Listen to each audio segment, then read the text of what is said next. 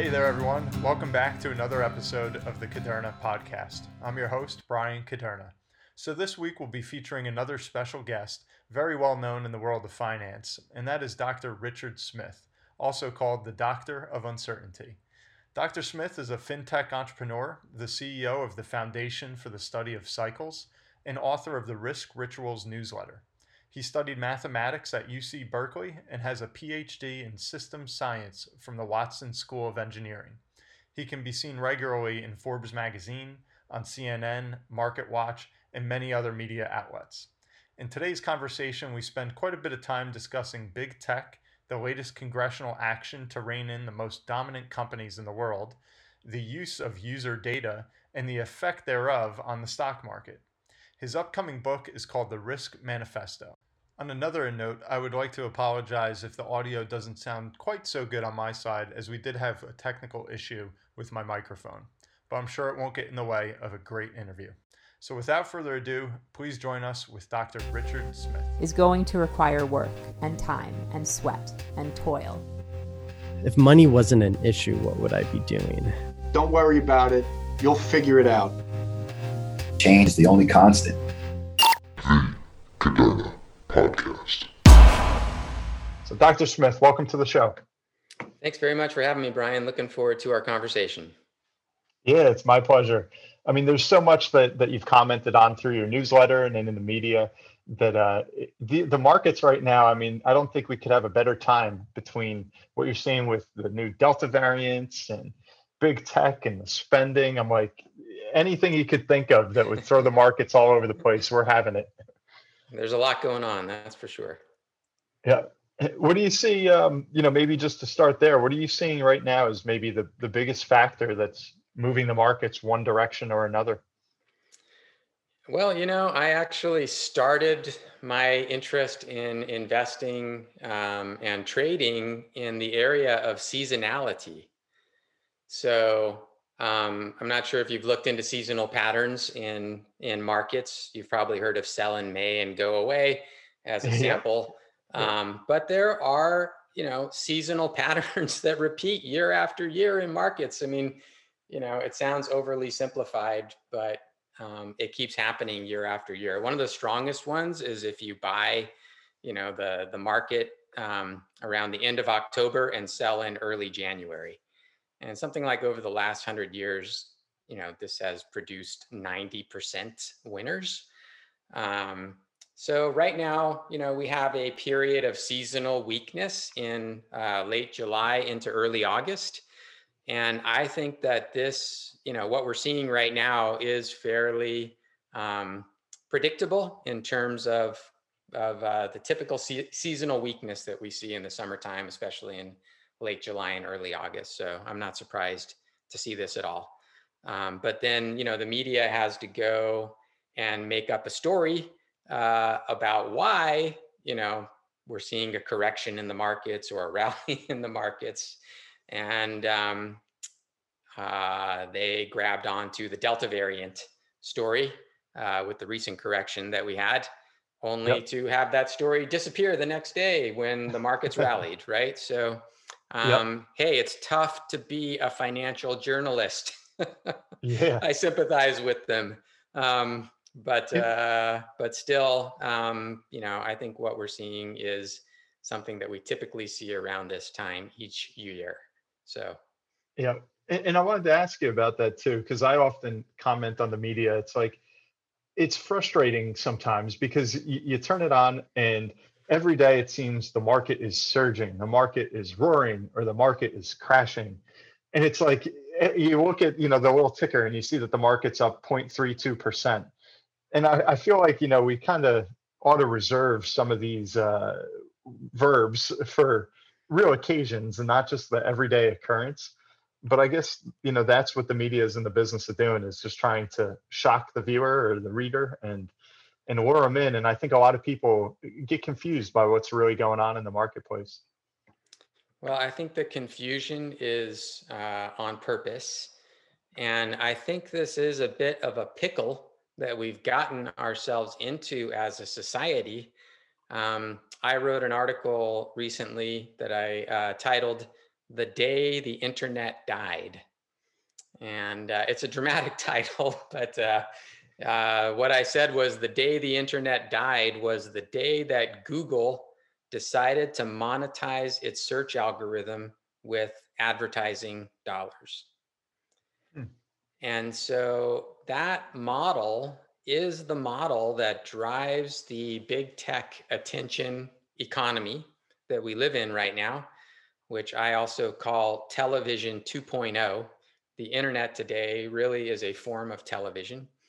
And uh, it's a form of television that the broadcast networks could only ever have dreamed of in their wildest imaginations because you know before they the broadcast networks had to like hire people to go sit in your home like from nielsen you know and yep. find out what you were doing what you were watching and how you were reacting to it but now uh, with technology being what it is today with the surveillance capabilities of these big tech companies um, you know they're able to basically track the movements of our eyes and you know the way we linger over you know some uh, section of a page how long we spend on it. Uh, it's just you know um, phenomenal uh, and kind of terrifying when you think about how much they're able to influence our behavior you know and then that ultimately we're not their real customers, right? We're their users. Their real customers are the advertisers. And so media companies, you know, have to fight like everybody else for attention. Uh, attention is best captured when you're sensational. And, sure. um, you know, so to me, that is uh, a real predicament that we're in in our society um, because I don't think it really uh, encourages um, common sense or reflection uh, or long-term thinking, you know, and long-term value creation at all. So yeah, real uphill battles in today's world. I think you, you, you hit the nail on the head. And I mean, it's difficult to be a rational investor when you're just bombarded with what are kind of irrational thoughts all the time uh, that are just seeking your attention. And yeah, I, I love that. And they're all trying to sell you something, right? It's true. Yeah, it's like there's a motive everywhere you turn. There's a, a, particular motive. When did that happen? That Google did that? That they began to kind of monetize that algorithm? It was in probably around 2000. Um, I don't know the exact date, uh, but it was around 2000 or 2001. Hmm. And I, you know, I was I was uh, an early internet user. I was in graduate school back then, actually. Um, you know, I've been using the internet even before the World Wide Web stage. And, uh, you know, I, I remember it well when Google made a, uh, you know, very epochal decision, let's just say, to, uh, to finally, you know, earn a profit through advertising. And then Facebook followed. I don't know if you saw um, that documentary on Netflix, The Social Dilemma. It was pretty, uh, no, pretty impactful. Um, it was the number one, uh, you know, um, movie or you know video on Netflix for the whole month when it launched, and uh, really created quite a stir. It was put out by a group called um, uh, Humane, the the Center for Humane Technology. Um, you know, which implies that technology today is not humane.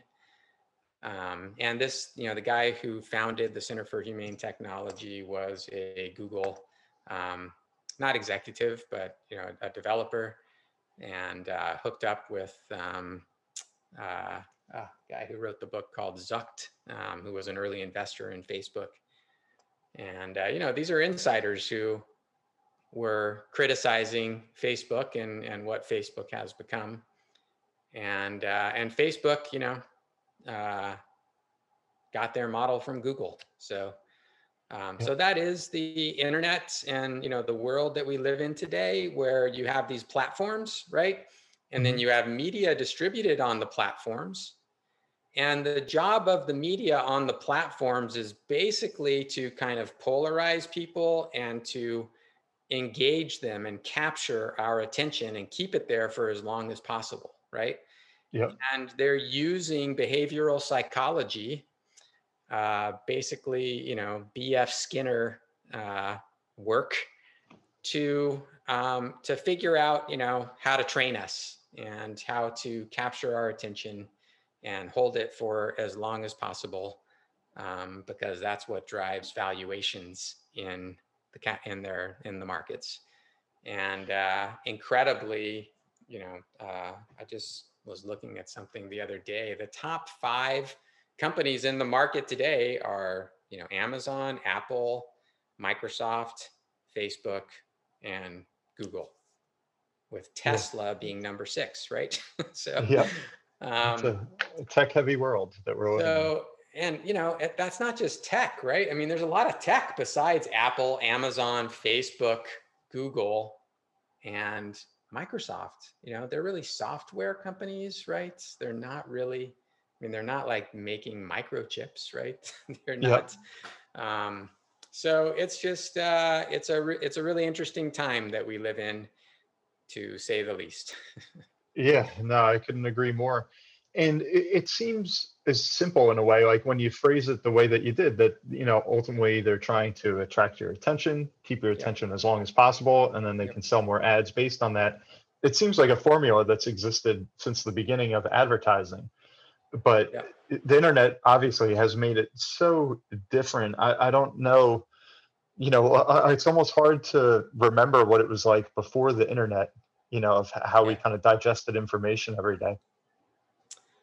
Yeah, absolutely. And um, look, I, you know, I'm not uh, a luddite, and I'm not um, saying we can go back to uh, you know a better time in in days gone by, right? But uh, you know, the the pace has been picking up, and I don't think it's going to slow down anytime soon. Yeah, it's interesting. And that kind of brings up another question I had. I don't know if you saw the article, um, the op-ed that Trump had wrote in the Wall Street Journal. I think it was maybe two weeks ago uh, about why he was suing big tech. Um, but it's interesting. It goes on with uh, one of the, the points you had emailed me about was with the House Judiciary Committee try, passing some bills or moving forward with bills uh, to try and curb the power of big tech. Can you tell us a little bit of, of what's happening, or is this all just kind of fluff? Like, is this going anywhere? I don't think it's fluff. I do think that there's a serious uh, movement to um, rein in big tech. Let's say uh, it's about the only bipartisan topic that I can think of in the past 10 years, frankly, right? Other than spending more money. Um, Yep. But uh, so, you know, I do think that everybody realizes that things need to change. Uh, the question is whether or not that bipartisanship can really survive long enough, um, you know, in today's uh, polemical environment, right? To um, to actually get some legislation done. So I am cautiously optimistic because I think something simply has to be done. And I think that pretty much everybody knows that. And, uh, you know, um, so I'm, I'm cautiously optimistic. Okay. And what um what would that look like if these go through? Because I think there's kind of two narratives here. You hear a lot of people saying, you know, Amazon could be a monopoly. Like, do we try and start identifying monopolies, breaking up monopolies, or preventing them? But then, like what Trump was going after and got a lot of attention with the lawsuit and then the article, had not much to do with that, but more so to do with censorship. And that technically, these the Facebooks, the social media empires, that they're news outlets and they're not governed like news outlets, even though that's where so many people get their news. So, what are you know the House Judiciary Committee? What are they trying to do? What which are they attacking? Or are they going after all of that? Well, I think the House Judiciary Committee um, is more focused on um, the the issues of the platforms themselves, right? That that uh, Amazon is putting, you know, is basically inviting businesses onto their platform and then learning about those businesses and then uh, developing their own products to displace those businesses so that they're getting competitive intelligence from their uh, from the users you know the businesses that are on their platform and then they're coming up with competitive products and they're using their their heft to basically expand into other markets uh, there's also the concern about um, like facebook acquiring instagram and whatsapp for example so they're big companies with massive, uh, you know, cash um, hoards are essentially buying out competitors. Um, so that's another one that's a concern. Uh, there's a law or proposed law about putting the burden of proof on the companies themselves when they want to acquire a competitor to prove that this is not you know anti-competitive instead of the uh, the regulators having to prove that it's anti-competitive. So hmm. those are all platform issues basically that you know Amazon, Facebook, Google have too much control of the marketplace through their platforms and are using that leverage and that privilege uh, to abuse their position and basically uh, have monopolies in their with their platforms. So that's one big issue that the House Judiciary Committee is looking at, you know, with with several of the bills that they've put forward at this point. Okay. Interesting. So the other one though that really interests me is what's called data portability. So what does that mean? You know, right now you're on Facebook. If you leave Facebook, you don't get to take your data with you and take it over to, you know, another platform, right? So this is to me what is really not not well understood. So I believe personally that the power of the big tech companies comes from the data that they are able to accumulate and the intelligence that they're able to extract from that data. And that it's really their um, you know their collection of data and what they're able to glean from that data the proprietary ways they're able to use that data which is the real source of their power so um, you know why is amazon buying a movie studio? Is it just to make more money know, is it just economies of scale right?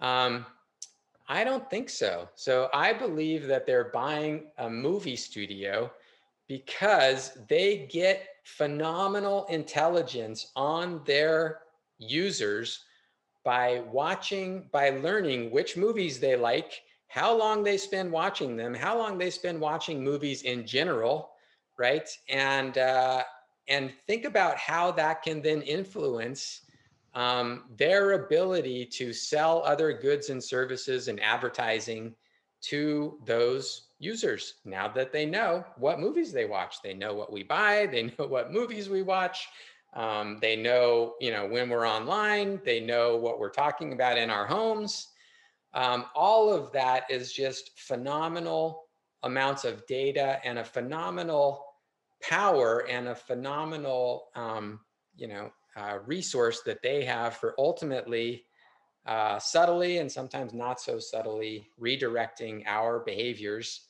to their uh, um, profitable bottom line. And now, what I guess what the contrarian would say is, well, what's so bad about that? You know, if if previously in history I had to shop around and kind of find out exactly what it was that I wanted, mm-hmm. if now a seller can almost identify for me what it is that I want. So I log onto my computer and oh, there's the new skis for an intermediate level skier and that skis in the Northeast in icy conditions. Perfect. Like, and immediately I have that at, my availability. Is that a bad thing or, or what could be bad about that? Well, first of all, um, I believe that they're able to actually influence what you think, what we think we want right? So they put things in front of us that we might not have known that we wanted, right?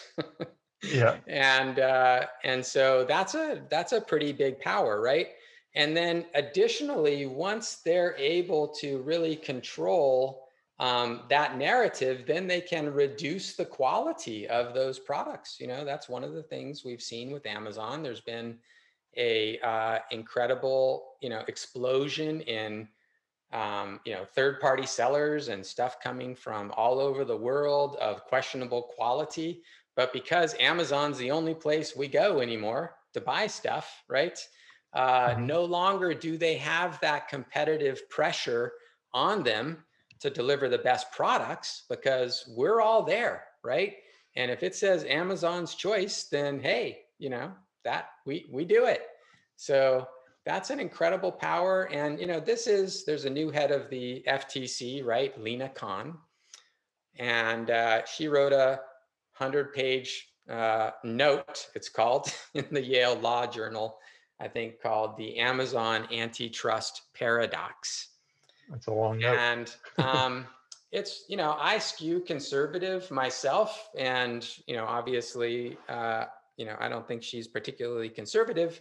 And she's young. She's like 35 years old or something. So uh, she's a millennial herself right?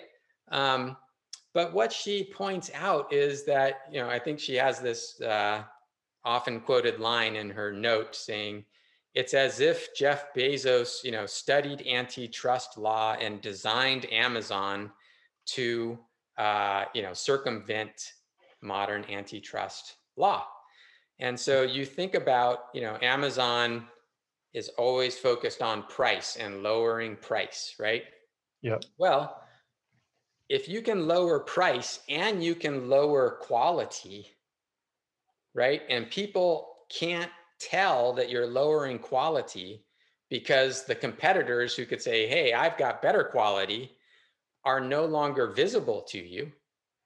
That's a um, unintended consequence of an exclusive focus on price, you know, that has allowed Amazon to become, you know, the the the market, uh, um, you know, dominant market position that it has today. Hmm, That's yeah, it's a great point. I mean, that it all comes back to square one of eliminating competition and Yeah. uh, So getting back to the data portability idea, right? Now imagine you could go to Amazon, you know, and you could say, you know what, Amazon, uh, I want to take all the data that you've collected on me, and uh, and I'm going to decide who can see that data. So what if I could go to Walmart, you know, and Walmart could uh, offer me an incentive to move my data from Amazon over to Walmart. Hmm. That would produce a lot more competition in the marketplace because I think Amazon has an unfair advantage by the amount of data that they've collected. And I don't think that they're transparent about it.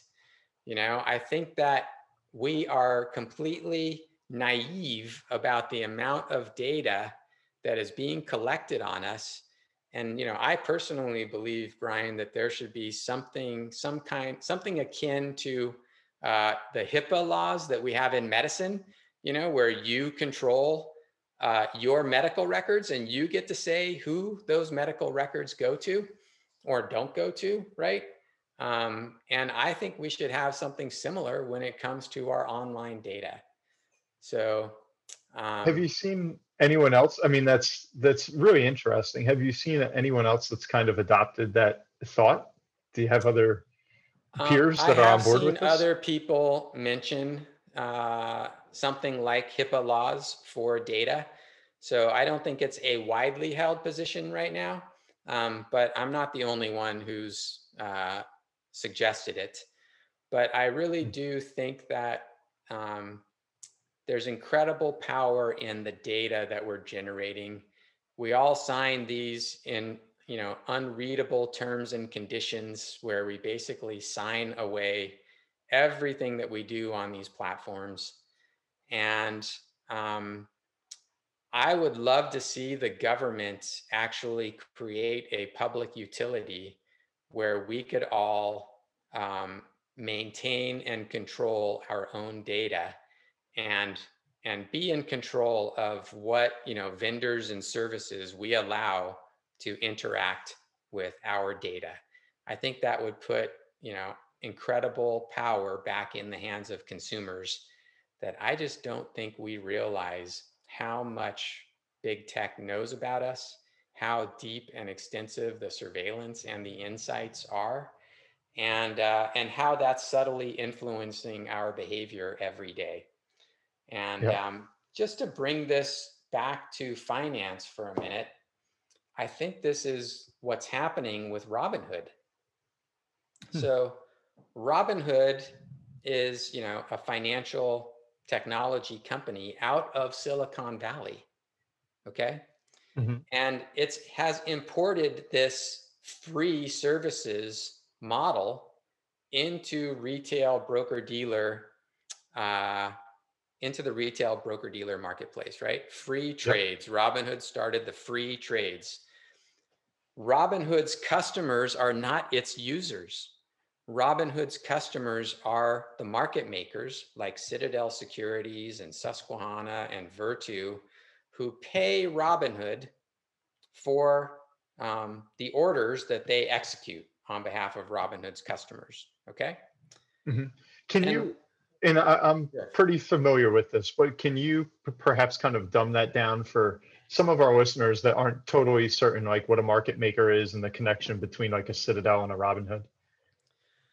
Yes. So um, if you go onto Robinhood and you're going to buy, um, you know, one share of Tesla for $650 or whatever it is today, um, then Robinhood has agreements with certain market makers, and these are um, inter. That's not the stock exchanges. It's not the New York Stock Exchange. It's not the Nasdaq. These are companies like Citadel Securities is one of the biggest, and they will actually fill your order. And there are some constraints on how they will fill your order. They have to do it at um, the national something, you know, at least as good as the national best bid offer. So, um, so they have some constraints on, you know, the range of prices that they can execute your trade at, but they actually are the ones who uh, are who sell you the shares or find somebody else to buy, you know, to sell the shares that you want to buy. Correct. Yep. And um, you know, we could spend a whole uh, hour talking just about this, right? So Yeah. I don't want to go too much into the nuts. No, we can it, get back to the data. That's fine. Um, what's really remarkable, and I'm pretty sure, Bryan, that this is unique to Robinhood, that they get paid by the market makers a percent of the spread between the bid and the ask. So the bid is, you know, what somebody's willing to pay to acquire a share, and the ask is what somebody's asking to sell a share or an option, right? Mhm.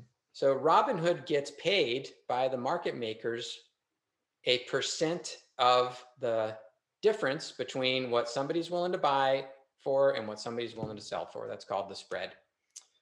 So, based on that simple fact, Bryan, that Robinhood gets a percent of the spread, what are they incentivized to do?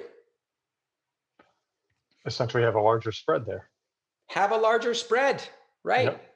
So, um, Which is essentially some of the inefficient trading. largest spreads we've seen in history were on GameStop during you know the week or two in January when GameStop went absolutely berserk, right? Went from like ten dollars to four hundred dollars, and then you had options trading on GameStop, which is even wider spreads. And so this is a um, to me a profound illustration of this principle that Robinhood's users are not their customers, right?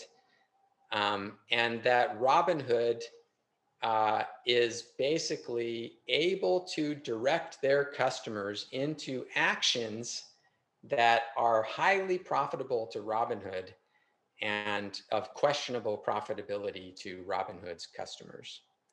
And I think And that's something, not to, to interject, but I don't think less than 1% of the users or investors on that platform would understand that or realize that. And in right. pre Robinhood, before this has kind of made some headlines, I don't think anyone really noticed that, you know, whether they went from one platform to another, that there is that opportunity they could accidentally be buying at a higher price than their peer on another platform. Um, I mean, I don't want to go down a whole nother rabbit hole, but you would think there'd be more strict regulation as far as what I'm seeing is the best price I can buy at this particular moment in time. Yeah, you know, I don't actually think that Robinhood's customers are getting worse execution than other platforms.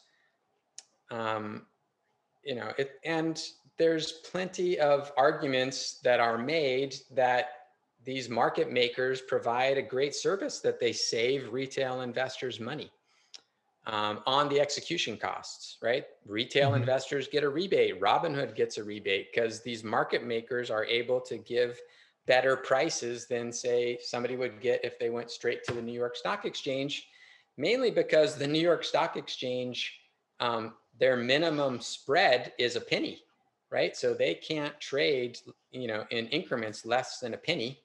They can't buy or sell, right? But market makers can. So they come in and they do fractions of a penny and uh, and they kind of um, undercut the exchanges in that regard. So if you look at it technically, hey, Robinhood's customers made all these trades, um, and they got a better cost of execution from the market makers than they would have if they went straight to the stock exchange. But this is a you know red herring argument because would Robinhood's customers have made all those trades in the first place, and would have they been trading those specific things that they're being, you know, gamified into trading by Robinhood, right? Uh, if they hadn't been in that Robinhood environment in the first place, if Robinhood's business model hadn't been, you know, payment for order flow as a percent of spread, then would Robinhood really have been incentivized to make it, you know, super easy to trade GameStop or options on GameStop or to give you a free share of GameStop, you know, when you become a customer, or to, you know, present uh, options to you, even though you're a totally novice investor that's never traded options before, but it's so easy now. You know, they make it so easy. You know, access does not equal success. you know, Yep. Yeah. like uh, it's like saying. saying you know you're going to go to the world series of poker right and because they're going to get you a seat at the table you know uh, for free that uh, that means somehow you're going to make money no you're going to get your clock cleaned right and uh, so access in to the markets uh, has very little to do with success and it's actually you know, primarily about monetizing the ineffective behaviors of their user base, um, you know, for the the profit of others. It's it's so interesting. I mean, I know we've touched on two things that are somewhat related in big tech and in Robinhood, but it seems like you're drawing a connection here that both big tech and Robinhood are kind of uh, I don't want to say using their customers, but they kind of are using their users to have other customers. They are So- using their users, and there's another saying that uh, there's only two industries that call their customers users. One are you know drug dealers, and the other is is uh, you know big technology companies. Wow. So it sounds like you're not a fan right now of big tech. Is that safe to say? Uh, I am not a fan of big tech. Uh, but really, you know, in the end, Bryan, um, we've done this to ourselves, Mhm. right? We've opted in for the convenience, we've taken the bait of free.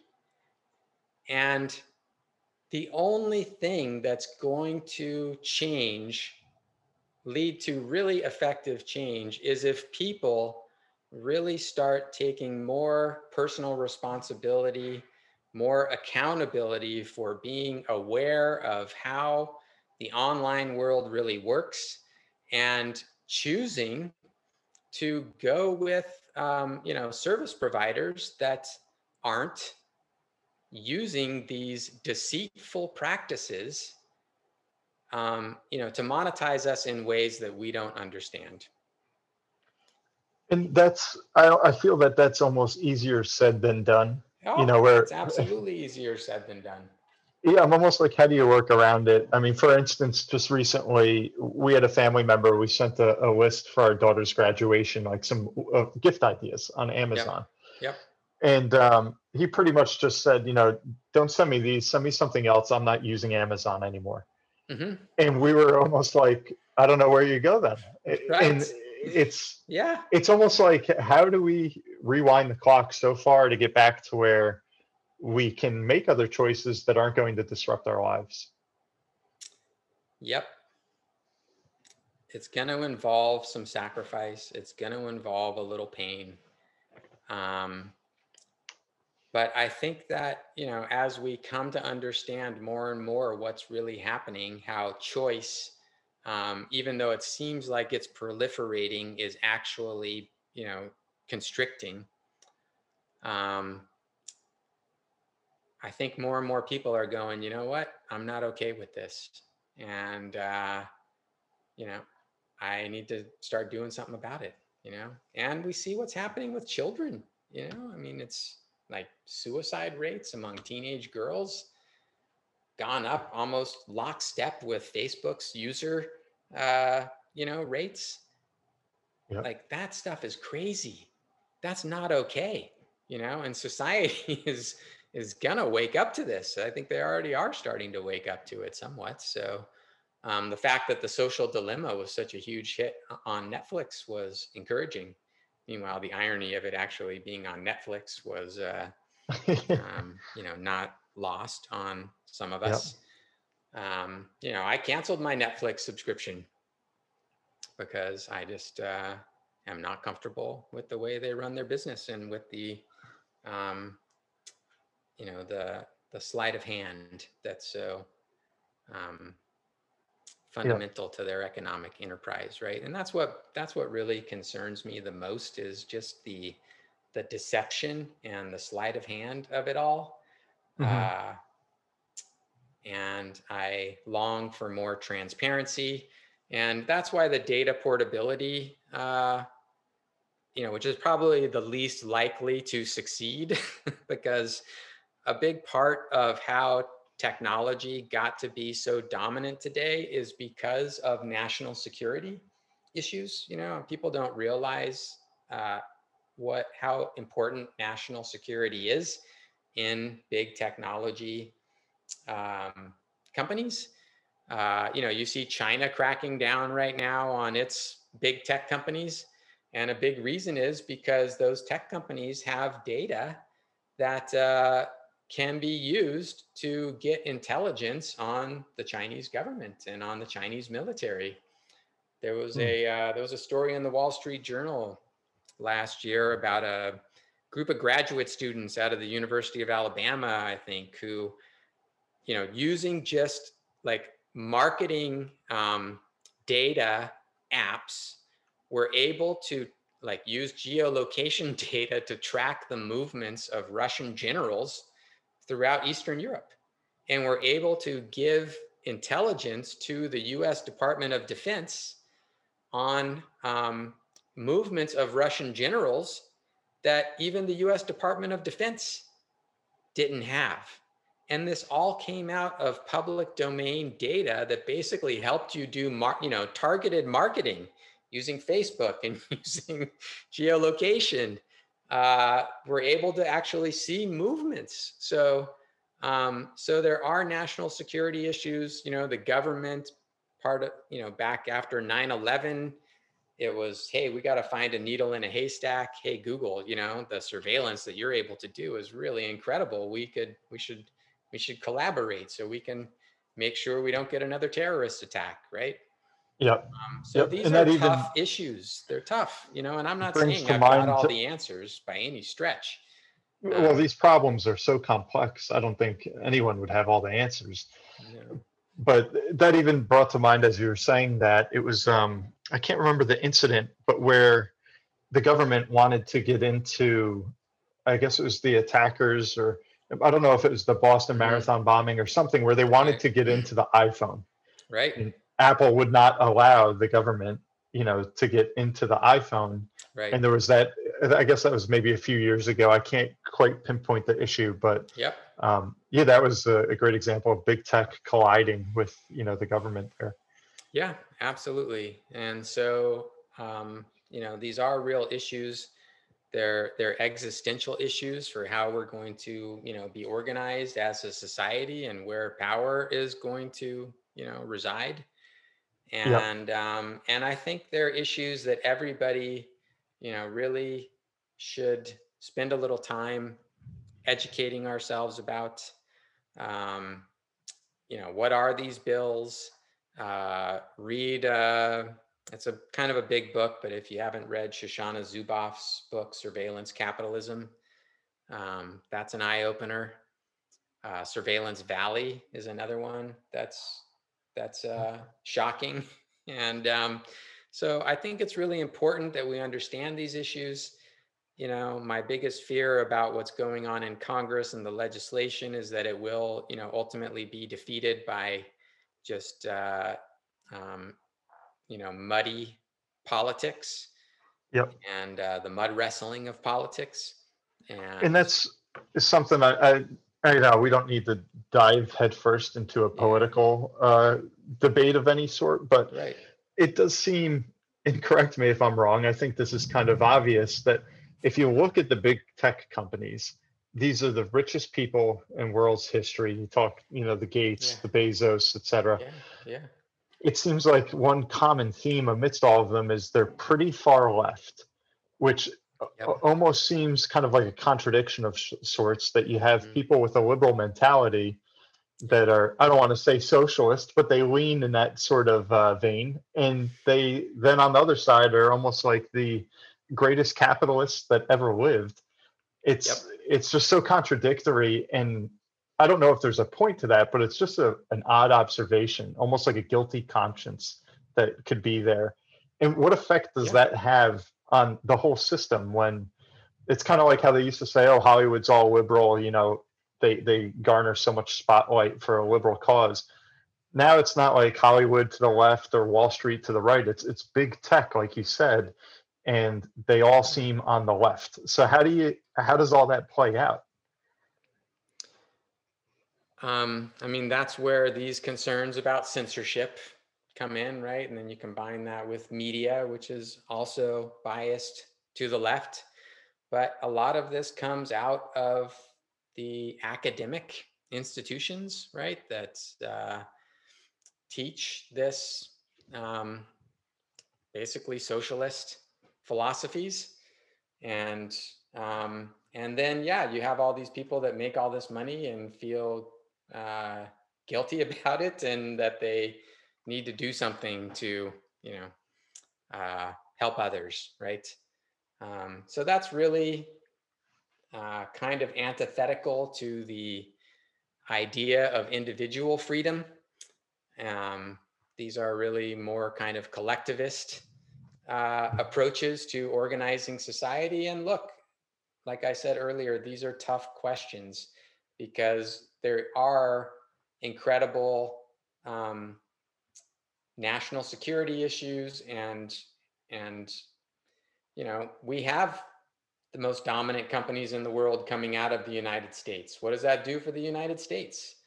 So I'm not saying that there are simple answers to these questions, but it certainly does lean that way. And I think that we need to start to lean back more in the direction of um, helping people really to learn to think for themselves instead of telling them what to think and um, giving people power like p- control over their own data for example Mhm. would be an incredible uh, reversal of the trends that are happening and I- you know i think that's a big part of what is driving the uh, cryptocurrency um, community and the decentralization movement this idea of more custody of our digital assets more privacy. Um, so I do think that things are happening that are helping the pendulum, you know, swing a little bit away from the overly centralized um, and uh, semi-socialist world Yeah. that we're you know seem to have evolved into, especially over the last 20 years. Yeah, and I, I wanted to ask you too, like, is so much of what we talk about these American companies of Amazon, Microsoft, and Apple, but it's it is a global issue. I oh, I mean, if you think China's the other superpower, and you know Russia seems to just kind of be this force that's always annoying us or hacking us, and Mhm. are they? You alluded to it a little bit earlier on, but are they experiencing similar issues? And because they're such a different country than you know a, a more capitalist free America, and then you have over there just communists. But it seems like their big tech is almost perhaps interjecting a little capitalism into a kind of a communist government. Yeah, but it, it is a one party uh, government and um, you know the, the things that they're able to do uh, because they don't have the legal infrastructure that we have here in the United States um, Mhm. are uh, a bit jarring to those of us from the West. So Sure. but yeah, these are big issues for them. Um, and, uh, you know, they have legitimate concerns about uh, the US government's ability to use these big tech companies to get, you know, surveillance out on uh, other countries. So, one of the shocking um, revelations in Surveillance Valley was that the Tor network, I don't know if you've heard of Tor, the onion router. Um, you know, No. supposedly this, uh, you know, hyper secure internet where nobody can track you. And, um, you know, it was actually invented by the US government as a way to, you know, have, um, especially like foreign operatives be able to communicate over the internet in uh, hostile um, countries. So, uh, the internet is a military technology. it came out of the military. Uh, it still has military applications today. And, um, you know, the world is not one big, peaceful, happy family. So um, the internet is always going to be part of a military calculus. And, um, you know, that makes it a fundamentally thorny and difficult issue to uh, really wrap our heads around and not get kind of um, seduced into simplistic uh, positions. Yeah, no, I think that was well said. And maybe one more thing, if I could add or pick your brain on. I know we're talking a lot of tech here. Mhm. Um, I'm not sure if you saw on 60 Minutes, uh, I think guess it was a couple months ago, uh, there was this special segment on the semiconductors and uh, you know how the almost the overwhelming majority, especially the very advanced ones, come out of Taiwan. Mhm. And U.S. and China, you know, the big two superpowers here, Yep. kind of fighting for as much of this semiconductor shortage as they can get their hands on. Yeah. what does what does that hold for the future? I felt like there were a lot of parallels with that current day dilemma and some past instances we've seen in oil with kind of a a flight to who can get to oil. You know it's that liquid gold. I feel like that's what the the microchips have become almost to like a taiwan. I think that's true. You know, I think Taiwan is a real hotspot in terms of uh, what's going on globally and geopolitically. Um, and I think that, you know, part of the lesson of the pandemic has been that these global supply chains um, are uh, a little more problematic than everybody realized. And so I think these supply chain issues are going to be with us for a while. I think supply chains are being restructured. And I think that the world is increasingly realizing that supply chains are actually national security issues. So, um, so you know, I don't think it's gonna um, all all the globalist uh, tendencies that we've been um, that have been developing over the past few decades are going to be swept away. But I do think there are adjustments underway, uh, and and people are rethinking supply chains from a national security perspective. And Taiwan semiconductor manufacturing is is uh, right at the nexus of that uh, restructuring for sure. Yep. And so is that to say like whenever we become too dependent on some something vital, too dependent on another country for that vital resource that Yeah. we've got to quickly make it ourselves? Is that the solution? Or just make them our best friend?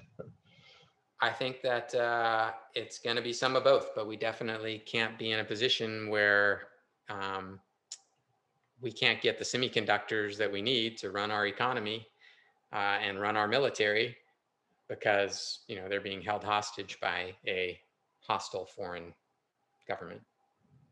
That's Yeah. not going to work.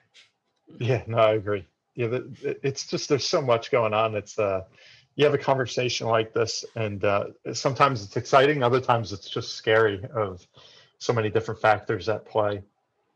Yeah. So, So it's an interesting time, but it's also an exciting time. I think if anybody, um, you know, these are complicated issues, but they're meaty issues, right?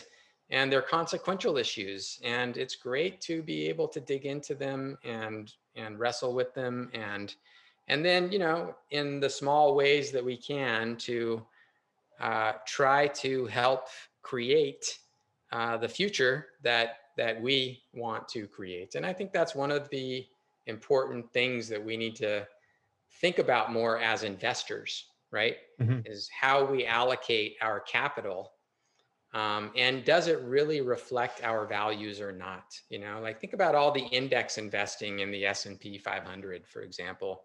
So Yep. I can't do that anymore because I'm not comfortable with the dominance of big tech and you know they make up over 20% of the s&p 500 at this point so if i put my money in an index fund i'm investing in big tech um, Yep. if you don't like monsanto for example you know and you want organic food you can't be investing in the s&p 500 so i think there's an incredible opportunity for people you know this this interest from young people in the markets is really exciting Mhm. um, and i would just encourage us all to you know see the markets as you know i'm not saying it's it's exclusively a place of social activism you know but i do think that um, our values and the future that we want for ourselves and our children um, is something that we have to think about as investors um, and have be part of our calculus you know and not just uh, um, yeah, how much money we're going to make right and, and that's another tricky one. I'm glad you kind of segued into that. I know we talked earlier about you know vote with your dollars. yeah but that's almost difficult to kind of act on you know to say you know i don't want to put my money here even though that's where i'm fairly confident from a math standpoint or financial standpoint that's where i can make more money. Um, do you think that's something that's going to resonate or is the average american just going to say you know I, I can't sacrifice my own dollars just to make a little point that it's kind of like those people that say well i'm not going to go vote this year because what's my one little vote count? You know it's it's similar but now you're asking them to do that with their money.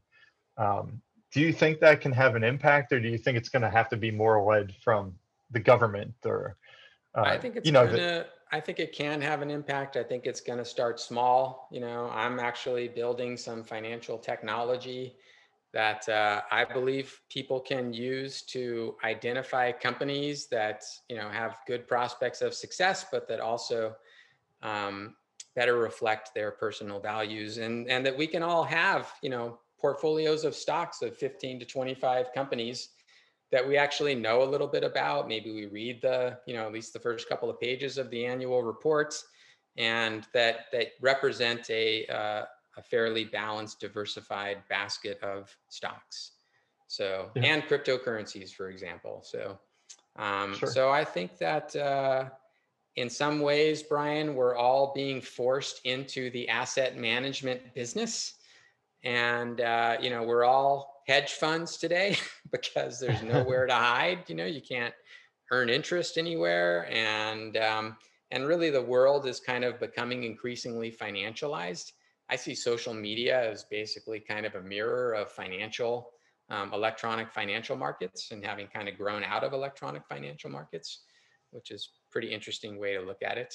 Um, Yep. But I do think that financial technology and user experience, you know, have evolved to such a sophisticated level that it really is within our reach for people to build and manage their own portfolios of individual equities um, or you know assets and uh, and to do it in a in a pretty savvy way you know with the support of of machine learning and um, artificial intelligence so uh, Yeah. I, I think that's within reach and i think that uh, you know a lot of young people in particular it's important to them um, Yeah, it's important to it's- me you know so And it's true because as as we're having this conversation, I thought of uh, you know there's a lot of clean energy funds and yeah uh, green funds that are out there that started out as kind of like an altruistic idea, Yeah. uh, but now may just be part of a sound financial portfolio. You know, as we see more and more clean energy actually coming you know to the forefront. So that's uh, yeah. Hopefully, there's more hope uh, to go along with that. i think But- so Yeah, no, very interesting. I know this was a very uh, wide-ranging conversation, and and we could just keep going and going, especially on technologies just, and AI you referenced. It's just so fascinating. yes Um, is there anything else that you'd like to to perhaps cover or, or mention, you know, to our audience here? Um, I would just applaud everybody's interest in the markets. I think that the the influence that we can have in markets is uh, undervalued, and you know, uh, it's a lot of fun too. So I'm really excited about the younger generation's interest in markets. Uh, you know, I was concerned for a number of years about the lack of interest, so I think it's a really exciting time and i would encourage everybody to keep digging into it and you know take a long-term view and don't let your you know attention be controlled by um, you know the the uh, kind of short-term slot machine dopamine hit internet that uh, you know everybody's spending so much time on today. So um, it's Yeah. really fun to be an investor. It's fun to learn about companies it's fun to be owners of businesses and uh, you know i Yep. i think uh, if we all take a little more personal responsibility for that we can all help create a better world I like it. I love it. And just perhaps in closing, I know you said that you got into this whole realm with started, correct me if I'm wrong, but on the interest for seasonality investing. well i got started in investing back in 1998 you know when the internet uh, um, boom and subsequent bust was happening Mhm. uh, into 2000. And one of the first things I really started looking into after, um, you know, my uh, heights of glory and depths of despair that uh, were, you know, uh, shared by many during that time um, was seasonality. So one of the first websites I ever developed was called seasonaltrader.com, still out there today, actually. Um, and then I got, and then I helped bring trailing stop losses to the world through a site that I developed called tradestops.com. And, um, and now I'm developing some new financial technology, which uh, is not publicly available yet, but you can get a, a little idea at risksmith.com. at risksmith.com. And that's what I thought would might be a good closing point is, um, you know, for our listeners out there, I know there's a lot of millennials uh, that are probably hearing this. Anything particularly from just a, a general education standpoint, be it a favorite book or uh, something that you've seen that you might recommend as a good starting point for someone that says, hey, I want to learn some more about all of this? Yeah, well, I write uh, regularly at drrichardsmith.com, so anybody can sign up there and uh, um, follow my work in the risk rituals. But you know, a lot of my um, interest is in behavioral finance and behavioral psychology. It's part of the reason why I'm so upset at big tech because I know too much about it and I know how they're abusing behavioral psychology. so. Um, but a lot of what I've learned uh, comes from authors like um, uh, uh, the author of Atomic Habits, who I can't believe I can't think of his name right now, but James Clear there. Uh, Atomic Habits is a wonderful book just about kind of the technology of habits, right? How how habits are created. Um, and those, you know, understanding that better, then you can see how technology is actually shaping our habits and creating habits for us that uh, you know, that we didn't really set out to create for ourselves in the first place, like how frequently we check our phones, right? Yep. Um, another author that I really like is Annie Duke. She was a World Series of Poker champion, and she's written some great books, um, uh, Thinking in Bets, and and more recently, How to Decide. So, you know, behavior and habit are really the linchpins of success, certainly of successful investing. Um, but I think just success more generally. So I think coming to understand uh, how the world really is, you know, um, increasingly uh, rooted in probability and statistics and thinking in bets and uh, and then how to make sure that you're developing and maintaining good habits that are going to pay off in the long run. You know those are really the missing ingredients for many people who are interested in the markets um, and uh, you know it's more than just data and tools and information right Yeah. because in the end we're the ones who are making the decisions and pulling the triggers and and uh, you know just like with eating well or exercising you know you need good financial habits Yep. and Yeah, it all uh, starts with the routine key. routine. routine absolutely Yeah. All right. Well, this was excellent, and uh, I'm sure everyone has a, a lot to think about, if for nothing else, after this conversation. wonderful So, Richard, I thank you for your time and for uh, coming on the show today. hey thanks for having me bryan take care Yep, You got it. Well, everyone, thank you for tuning in to another episode of the Kuderna podcast. Again, I'm your host, Bryan Kuderna. Today, we had the pleasure of listening to Dr. Richard Smith. And uh, definitely keep on tuning in because we'll bring you more and more great content as the weeks go on. See you next time.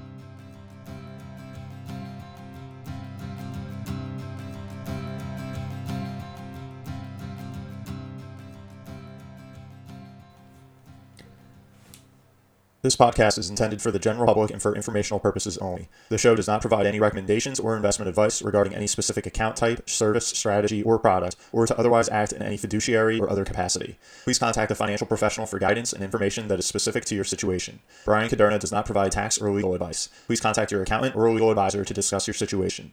Guest speakers and their firms are not affiliated with or endorsed by Park Avenue Securities, Guardian, or Kuderna Financial Team, and opinions stated are their own.